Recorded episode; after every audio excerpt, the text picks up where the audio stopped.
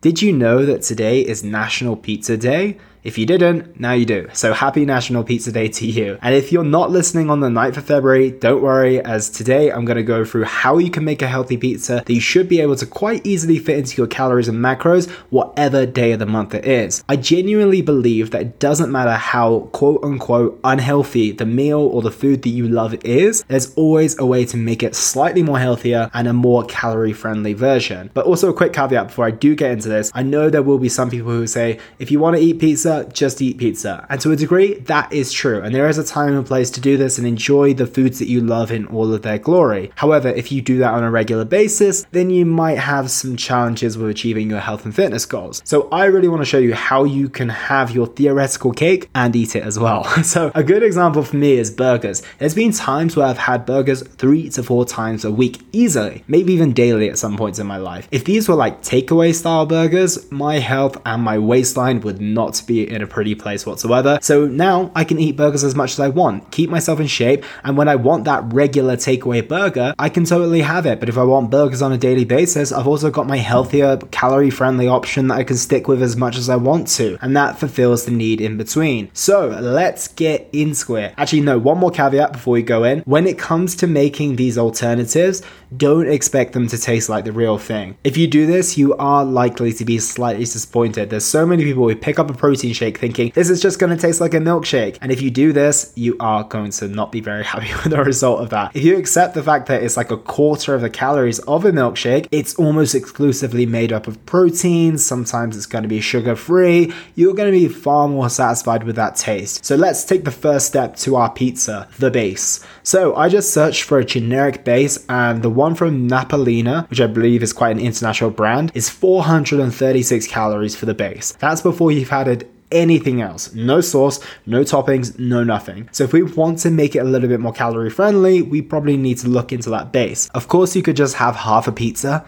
but where's the fun in that? So I have a couple of options for you here. Funnily enough, I made a YouTube video in 2016 of me making a low-fat, high-protein pizza, and when I did, I used a Warburton square wrap, and it was really good, but it looks like since then they've discontinued them, unfortunately. So a great alternative instead will be flatbread. Flatbread's a great option, comes in at around 100 calories, or a pita, usually a similar type of makeup in terms of calories and macros. If you want to take things one step further, you can try using a company called Lo-Dough, L-O-D-O-U-G-H, and they've created a 39 calorie pizza base. How they did it, I do not know, but I've heard good things, and you can order them online, and you've got a much lower calorie option. So next step is the sauce, and generally this won't be a huge amount of the calories that come on a pizza, but you'll definitely want to favor just saving a few calories here if you can. So what I do here is I usually opt for the low-fat /sugar pasta sauces or passatas. For example, a 125-gram serving of Dolmio low-fat pasta sauce is 45 calories, and 125 grams is way more than you'll need for one base,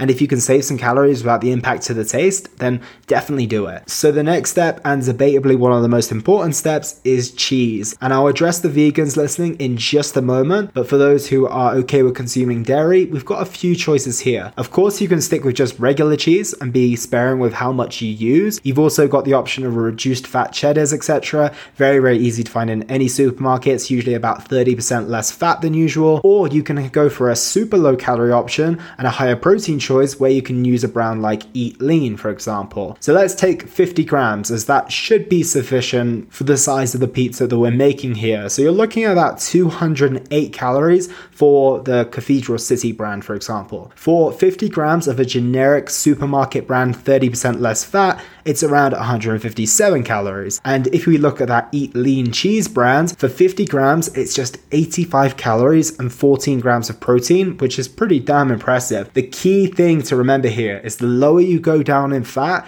the less rich the taste will be. I know some people who love the Eat Lean cheese and others who perhaps are more cheese connoisseurs, let's say, and they think it's an insult to cheese. So pick wisely regularly here. I used to have the Eat Lean cheese quite a lot. I haven't had it in years. I thought for a diet cheese, quote unquote, it's pretty decent. And if you don't expect it to taste like the real thing, then it should be okay. So for all the vegans out there, I did see a cheddar option from VO Life that comes in at 150 calories per 50 grams. So that's not too bad at all. So you don't really have as many options, let's say, but they are certainly options out there. And that wasn't too hard to find in just a generic supermarket. So let's talk toppings. If you want to capitalize on protein, then chicken sausages, leaner hams is probably a great option. They're not super high in calories, but if you do want things like pepperoni, then I would look to have maybe an option where you have like 50% pepperoni and the higher fat option, and then 50% where you go for like chicken or a lower fat option, for example. And thereafter, then you can add as much veg as you wish to. That's always going to be a good way of adding more toppings to the pizza without adding too many calories. And if you are someone who wants to put pineapple or fruit on your pizza, that's your problem, not mine.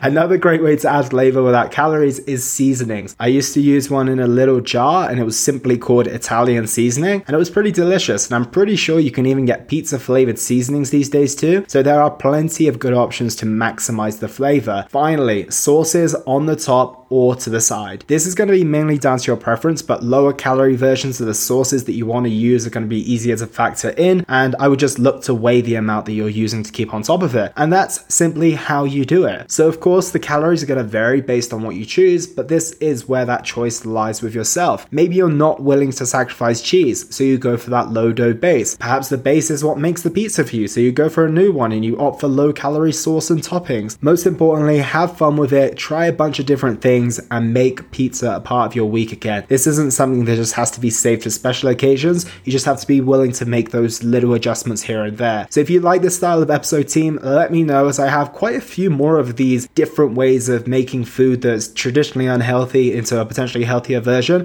that I don't share too often. So if you'd like me to, let me know. So I hope that helps, team. A huge happy National Pizza Day to you, and I'll speak with you all tomorrow.